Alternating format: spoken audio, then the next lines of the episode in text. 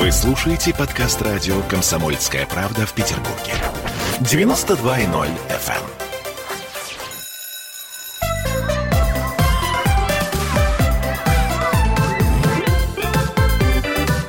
Родительский вопрос. Всем привет, это радио «Комсомольская правда» Санкт-Петербург, 11.03 в студии у нас, ну, соответственно, и в Петербурге, и в Москве тоже. Итак, Дмитрий Альшанский напротив меня сидит, психоаналитик Дим, привет.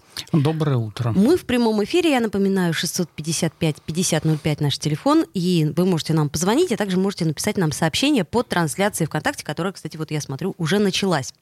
Итак, сегодня мы с вами будем говорить о Бенджамине Споке. А, я скажу, что э, мы взяли эту тему просто потому, что мы хотим посмотреть все методики воспитания и, э, э, так сказать, всех специалистов по этому поводу, э, которые были в 20 веке, ну и, дай бог, доберемся до 21 века, и к тому моменту уже кто-то появится новый.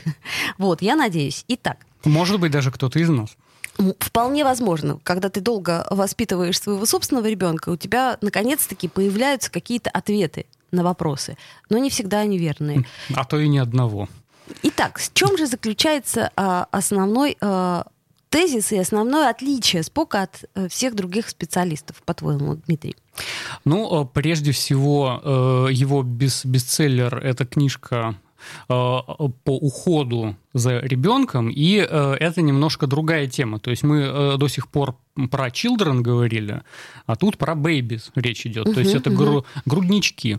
И это скорее про уход э, за ребенком. То есть про гигиену, про пеленки, про кормление, про вот это все. Но по тем временам надо сказать, что эта книга, она э, тоже э, являлась, э, так сказать, э, некоторым открытием, да? А по тем временам это была крайне революционная вещь, потому что до тех пор родителям, например, рекомендовали детей кормить пять раз в день с строгим диапазоном э, по времени. Если ребеночек э, не хочет и отказывается, то его нужно силой заставлять кормить, а если он где-то в, в промежутках между этими э, пятью кормлениями просится еще пере, перекусить, ни в коем случае давать нельзя, пусть хоть заорется, да. Угу. И понятно, что вот э, при таком мировоззрении, когда появляется Бенджамин Споук и говорит, что нужно вообще-то ребенка воспринимать как человека, То есть это маленькая модель человека. В этом, собственно говоря, основной тезис его заключался. Да, что человек э, в любом возрасте является субъектом желания. Да? Если он маленький, он тоже что-то хочет, просто он выразить это не может на, на понятным вам словам. Так это родители ваши проблемы, если вы не понимаете, что вам ребенок хочет сказать. Да? У него просто выразительных средств меньше. А психика у него точно такая же. Желание, влечение, интересы. Ну и, кстати сказать, э, один из первых людей, кто начал адаптировать э, психоанализ э, к педагогике, педагогики. Э, и вот тему ухода он раскрывает как раз э, на, на материале, значит, используя материал психоанализа. Да? Э, за, за ребенком нужно ухаживать не так, как мы ухаживаем за, за интерьером, или за домашней зверушкой. Да, или за, за хомячком, которого нужно кормить там по часам, да, и он, он, он будет ожидаемые вещи делать в ожидаемое время, да, вот. Один из первых людей, который вообще сказал, что воспитание – это не дрессировка, а, а, а до тех пор так и считалось, что воспитание – это форма дрессировки, да, и уход за ребенком – это дрессировка такая, и образование – это дрессировка. Вот, один из первых людей, который сказал, что нет, это не так. Вот э, ваш ребенок, ваш контрагент точно такой же человек, точно такой же субъект желаний, поэтому исходить надо из этого. Поэтому никакого заведомо верного расписания кормлений для всех детей быть не может. Кого-то нужно кормить чаще, кого-то нужно кормить реже. Вот. Второй тезис, который он высказал. Э, вы, родители, лучше знаете. Вот вы лучше своих детей чувствуете. Вы э, знаете гораздо больше, чем вам кажется. Автор этот, этих строк э, как раз и был Бенджамин Спок, да. Эм, вот. А, то есть э, я в своей практике тоже часто сталкиваюсь с эм, родительской тревогой, которые не знают, как правильно воспитывать, как правильно ухаживать, как правильно образовывать детей. И они приходят с таким вот запросом, а расскажите, как надо. А То есть должна быть некая инструкция, э, да, так да, сказать, по, как, по эксплуатации, по эксплуатации ребенка. Да. Как, например, к стиральной машине, чтобы мы нигде не ошиблись. И э, все время, мне так кажется, ты э, ищешь эту инструкцию в каждом возрасте ребенка ты понимаешь, что та инструкция, которая была до этого, она уже не работает. Нужна какая-то следующая инструкция. Эта инструкция есть, но тут производитель этой стиральной машины ты сам. Вот, поэтому ты эту инструкцию должен создать. Вот, ты ребенка родил, и э, э, это мало того, что уникальный субъект, да, это уникальный головной мозг еще, да, уникальный э, э, набор нейронных связей, да, и поэтому э, э, тут общие парадигмы, как нужно правильно воспитывать детей, или там чем мальчики отличаются от девочек, еще один глупый вопрос, да, психика у мужчин и женщин абсолютно идентична, поэтому, да, вот, а как нужно правильно с годовалыми, правильно, с двухгодовалыми и так дальше. Ты сам производитель вот этого продукта, поэтому ты сам должен эту инструкцию выработать. Потом э, этот продукт, он сам по себе субъект, и он тебе дает фидбэк. Э, что ему хочется, что ему не хочется, как ему приятно, как неприятно, комфортно. Поэтому кого-то действительно нужно кормить по часам, потому что и родителю, и ребенку это наиболее комфортно, удобно, и а, они так сам, самореализуются наиболее успешным образом.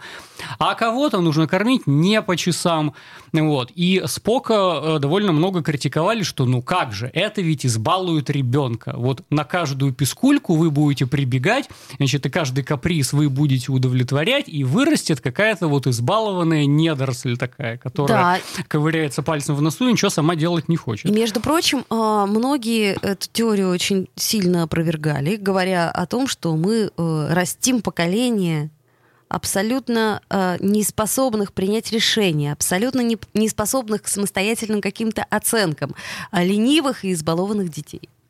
Э, это правда. Что уж там скрывать, ха-ха-ха. Другой вопрос, а, благодаря ли Споку? А, да, вот, вот тут я какой-то прямой закономерности не вижу.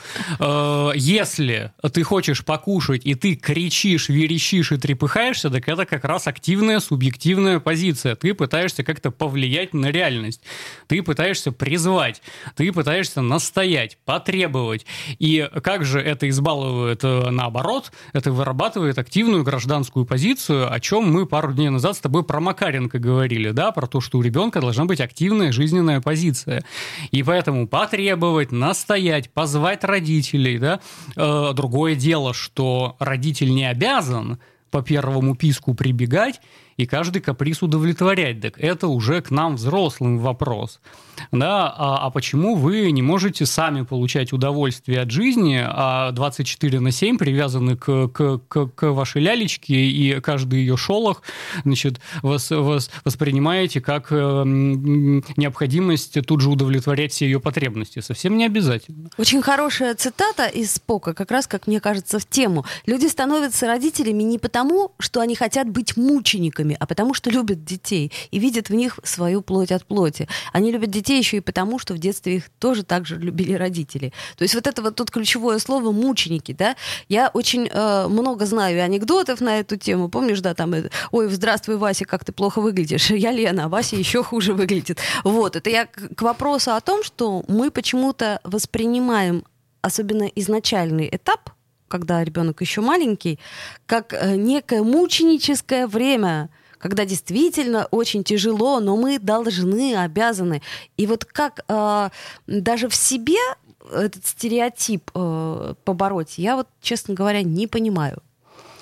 Ну, э, это труды и хлопоты, я бы сказал. Это не обязательно мученичество. Особенно, когда первый ребеночек рождается, понятно, что э, жизнь резко меняется. Не вполне понимаешь, что как, э, что важно, что не важно, насколько необходимо покупать все виды распашонок, а также хорошо ли распашонки, ползунки или, например, целые комбезики. Поэтому ты покупаешь это все в избытке, потом понимаешь, что оно все лежит, лежит, лежит, лежит, И ты потом передаешь это а по потом наследству. можно подарить. Да, Да, можно подарить, это тоже хорошая э, штука. Но, э, опять же таки, если у тебя... Вот это тот самый опыт, который, как мне кажется, не могут передать бабушки и дедушки. Они могут лишь чуть направить. И то же самое э, наши специалисты, о которых мы с тобой говорим, там, о э, Монтессоре, о Макаренко, о Споке, они лишь дают ориентиры, куда. Но дальше все равно э, они же за тебя не будут вставать ночью и кормить твоего ребенка или менять ему трусы.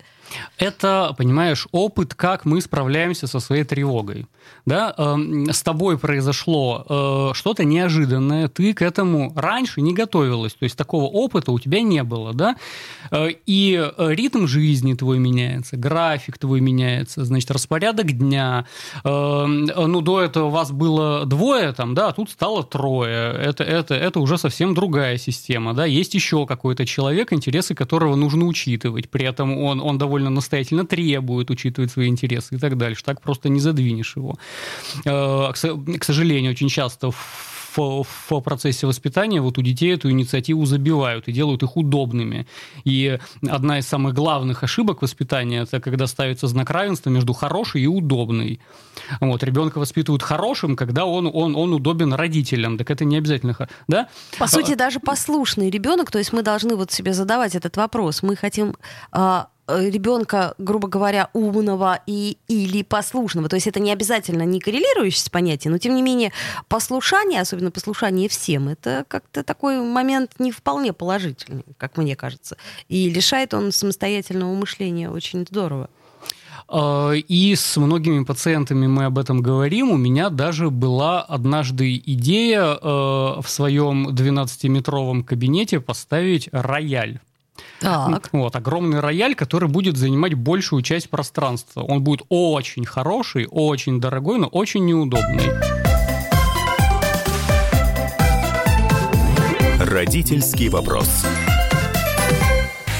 Я, Эдвард, на вас рассчитываю как на человека патриотических взглядов.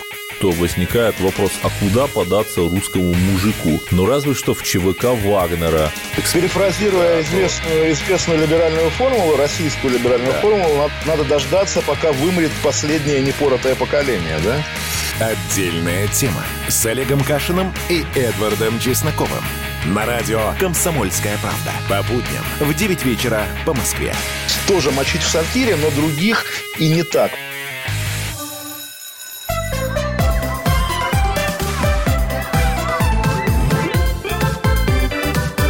Родительский вопрос.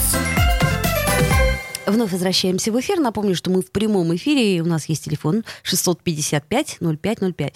э, 5005, то есть. А вот, также еще есть у нас Viber и WhatsApp. Плюс 7 931 398 92 92. Для тех, кто, может быть, если вдруг а, стесняется позвонить. Ну, такие же бывают люди. Ну, могут написать нам в Viber или в WhatsApp.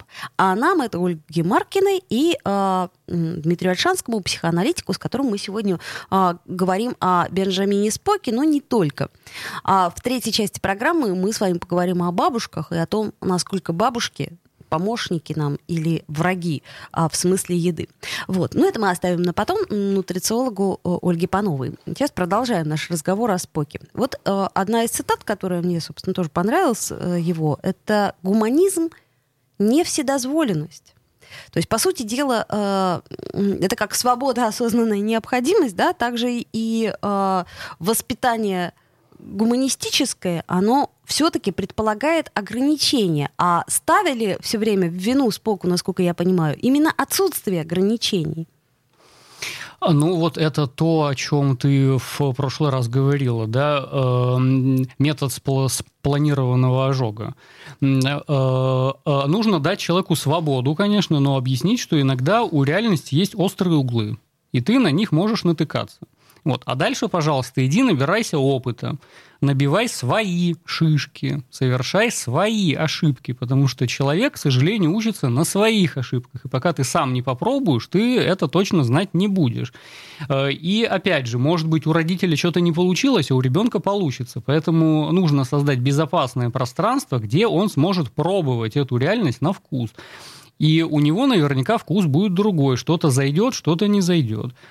Вот. Он сам должен научиться как-то обращаться со своей агрессией, например, да, отстаивание границ, э, садизм, мазохизм проработать, когда на, на тебя нападают, да, а когда близкий человек на, на тебя нападает, как реагировать, да, а когда самый близкий человек совершает тебе неприятные вещи, как ты к этому будешь относиться, будешь ли ты сразу э, в, в глухую оборону переходить, или в ответ будешь нападать, или замыкаться будешь, э, или э, депрессия у тебя включится, да, то есть как ты вообще на это реагируешь. И задача родителей вот эти все прививки дать. Ну вот, кстати, чуть шаг в сторону мы сделаем, ну, предположим, мы вспомним там свое детство. Вот насколько родители должны помогать разрешать какие-то конфликты. Может быть, они касаются там буллинга, который сейчас в последнее время наращивает свои обороты. Может быть, это касается даже э, каких-то непонятных отношений в детском саду. То есть э, я помню, что, например, родители моих одноклассников или там детей, которые со мной ходили в детский сад, они очень активно вмешивались в процесс. Э, каким образом мы вот как, как сказать, с одной стороны, должны помочь своему ребенку, а с другой стороны, не навредить. Вот эта вот грань, она всегда для меня была немножко загадочной. А вот мы сегодня об этом и говорим. Правильного ответа здесь нет.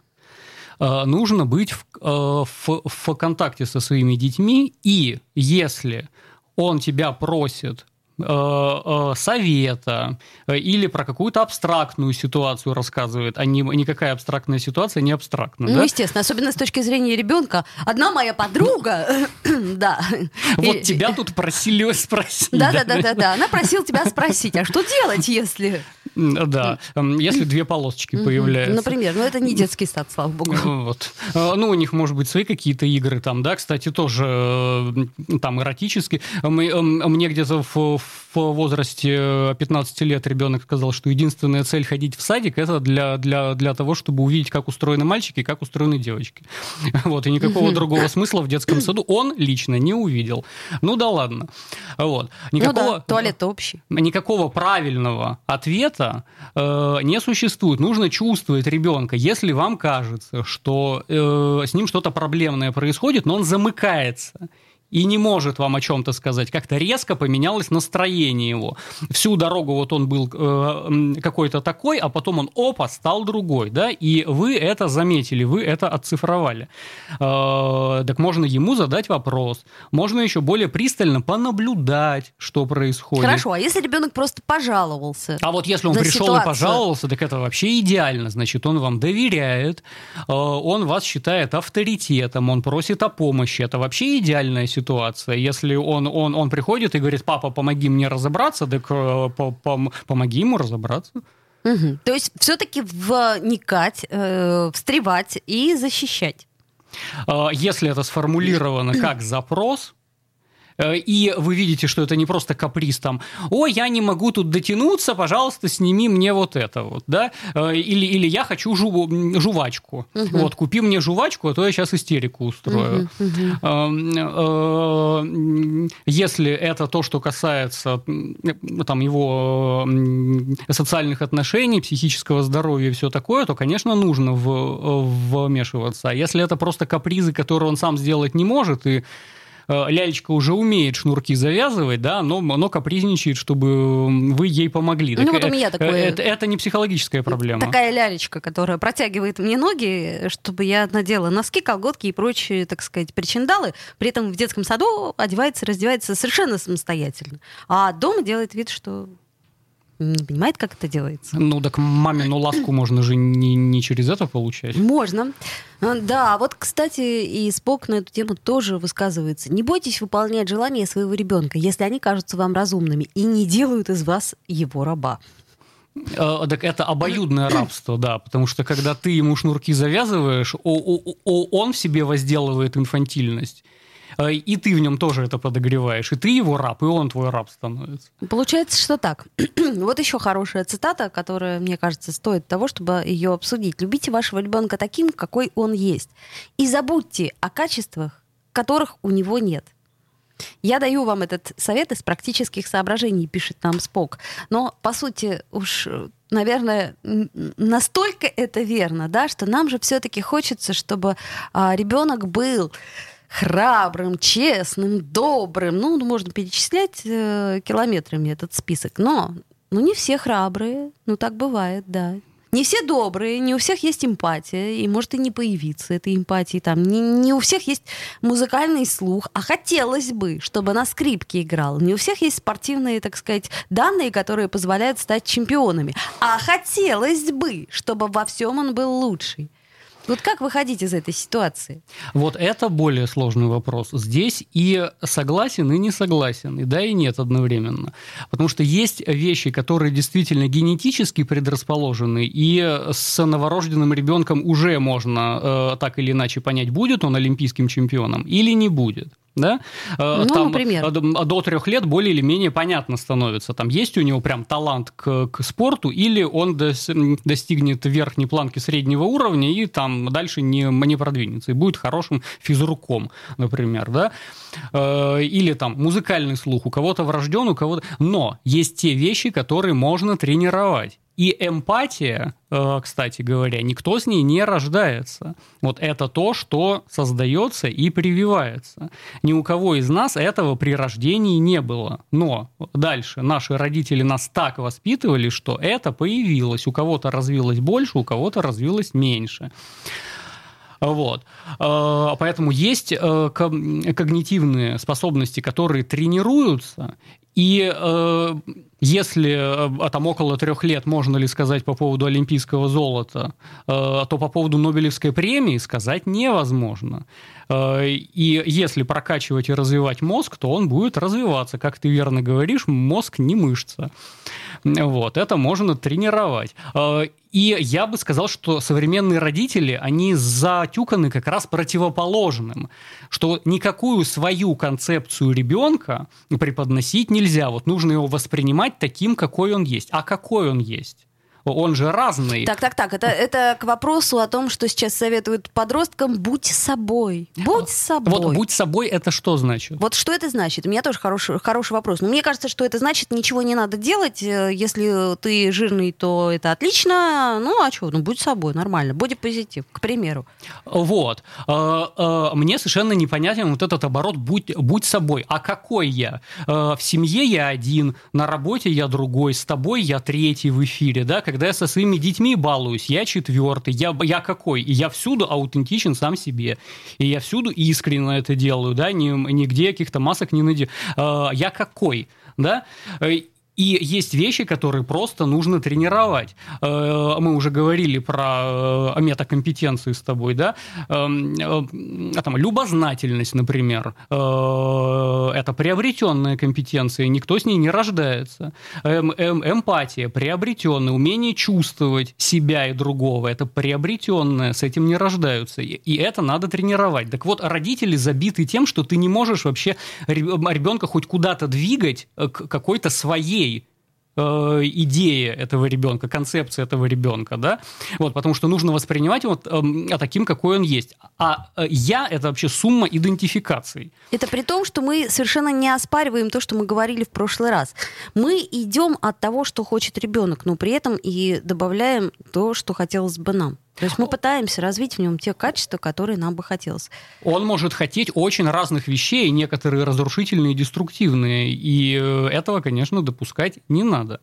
Опять же таки, напомним, что гуманизм — это не вседозволенность, это разные вещи. Гуманизм — это эмпириокритицизм, как мы знаем. Конечно. Все так просто. Все гениальное просто. Я напомню, что с нами был психоаналитик Дмитрий Альшанский. Мы слегка коснулись темы Спока.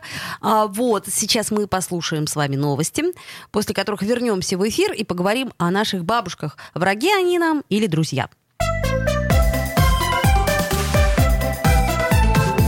Родительский вопрос. В Ленинграде открыт рок-клуб.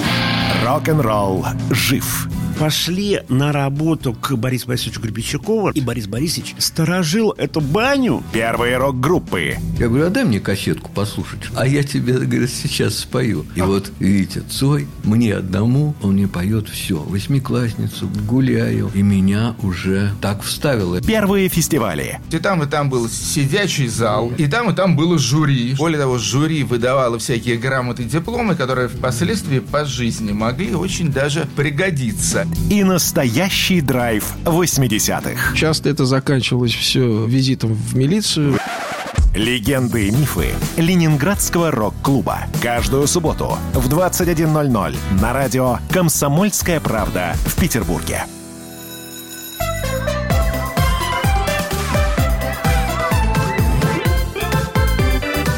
Родительский вопрос. Вновь возвращаемся. 33 в Петербурге, и я напоминаю, что мы сейчас будем говорить о бабушках. Ольга Панова к нам присоединяется, дипломированный нутрициолог, президент НКО «Союз здоровья наших детей». Ольга, привет. Олечка, привет. Ну что, что мы решили? Бабушки это зло или бабушки это добро? Ну, как сказать бабушке зло или добро? Я провела опрос среди своих подписчиков, так. выяснилось, только я спрашивала по-другому, корректно, это помощник или вредитель? Выяснилось, что у 70% мамочек бабушка это вредитель. А я так о чем вот. говорила? Оля? Да-да. Но, но, продолжая тему Дмитрия, бабушка точно такой же человек. И нужно на Только самом деле понимать... Нет, нет, не это. Что это женщина, которая совершенно искренне любит ваших детей, совершенно искренне, но по-своему, понимаете, да? Да-да-да-да. Вот. И, и что такое хорошо, что такое плохо, у нее тоже свое. А, ну, тут вопрос такой. На самом деле, ведь э, когда бабушки э, жили в основном, когда сладости не были в таком а, масштабе, и когда это была радость, да, то есть они были единичны. Это сейчас на каждом шагу это все есть, поэтому немножко как бы сложно им сломать этот стереотип, ну, как бы это во-первых. А во-вторых, им нужно понимать, э, точнее, родителям нужно понимать, что бабушке нужно что-то ребенку давать, что вызовет у него улыбку, ну, как бы ответную реакцию на ее любовь. То есть ей же тоже хочется дарить свою любовь и получать обратную реакцию. Яблоко? И вот здесь... Вот, яблоко, но тут есть такая, на самом деле, вот тоже, опять же, продолжая э, тему, то, что Дмитрий сказал, как бы инструкция, да, то есть родителям нужна инструкция. Тут все может быть очень просто. Uh, у меня есть еще инструкция для тех детей, у которых как бы есть проблемы, но мы на самом деле потом, если что, про это поговорим. Но если нет проблем, и вы понимаете, что бабушке эта ответная реакция нужна, что нужно сделать?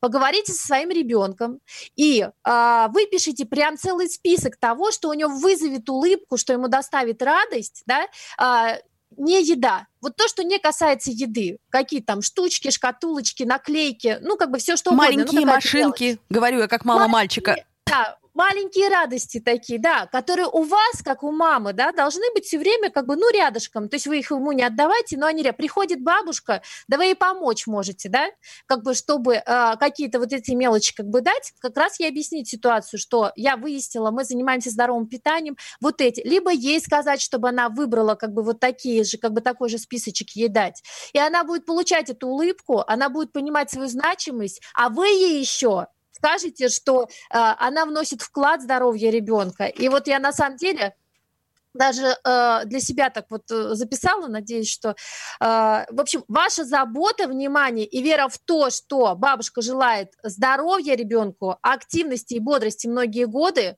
на самом деле сделают с бабушкой чудеса. Совершенно я с вами согласна, Оль. Но вот смотрите, так или иначе, лучше все-таки оставлять ребенка с бабушкой, да, чем с няней, потому что ну, няня все-таки чужой человек, а бабушка и любовь дарит, и вообще. Бабушка плохого не сделает. Но что касается, например, э, ребенка, который плохо ест.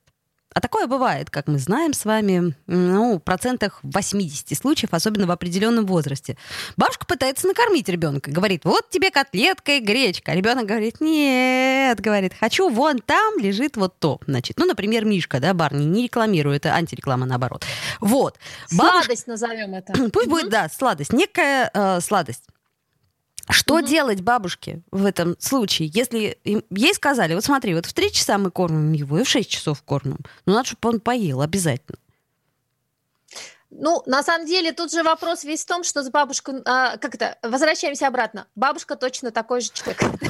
Тут а, вопрос весь в том, что с бабушкой обязательно нужно эту тему проговаривать и проговаривать, как бы зачем а, вы те или иные продукты ребенку даете, вот, что вы хотите именно как бы там и сейчас, как бы, чтобы он был здоров, и как формирует его это здоровье, то есть чтобы она тоже понимала и что она этот вклад вносит.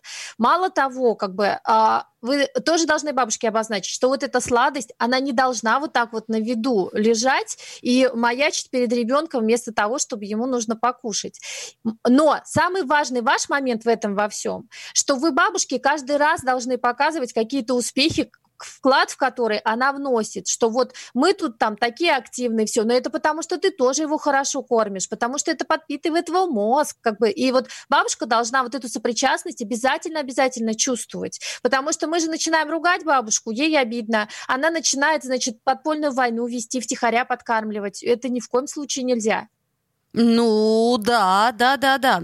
Вот мы еще хотели поговорить э, о детях, у которых что-то не так. Вот вы сказали в начале, э, что вы имели в виду?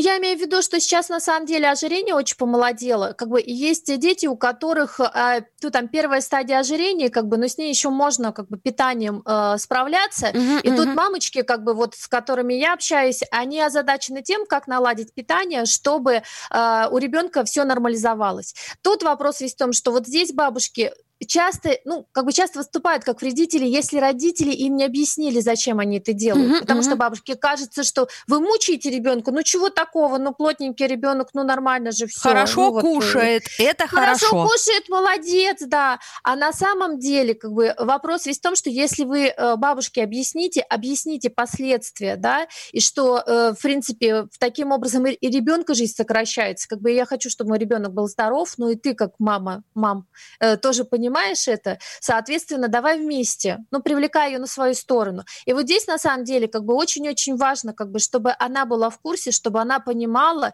чтобы вместе э, с ней там ребенок тоже какие-то рецепты готовил, потому что вы ей объясняете, как вы это питание строите.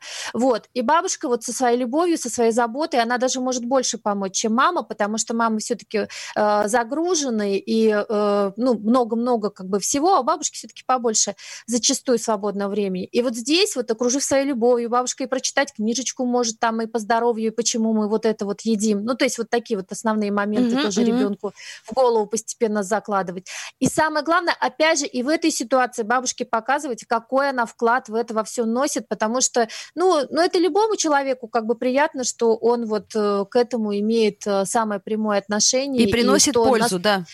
Да, и на что настолько он важен как бы в жизни э, внука. Это, ну, опять же, вот это вот ей любовь нужна, и обратная реакция, и улыбка. И вот здесь э, э, улыбка мамы, она тоже немаловажна, чем улыбка ребенка. Да, совершенно верно. Итак, э, мы можем превратить и бабушку из, э, так сказать, условного врага в условного друга. Но еще э, хотела спросить вот про что.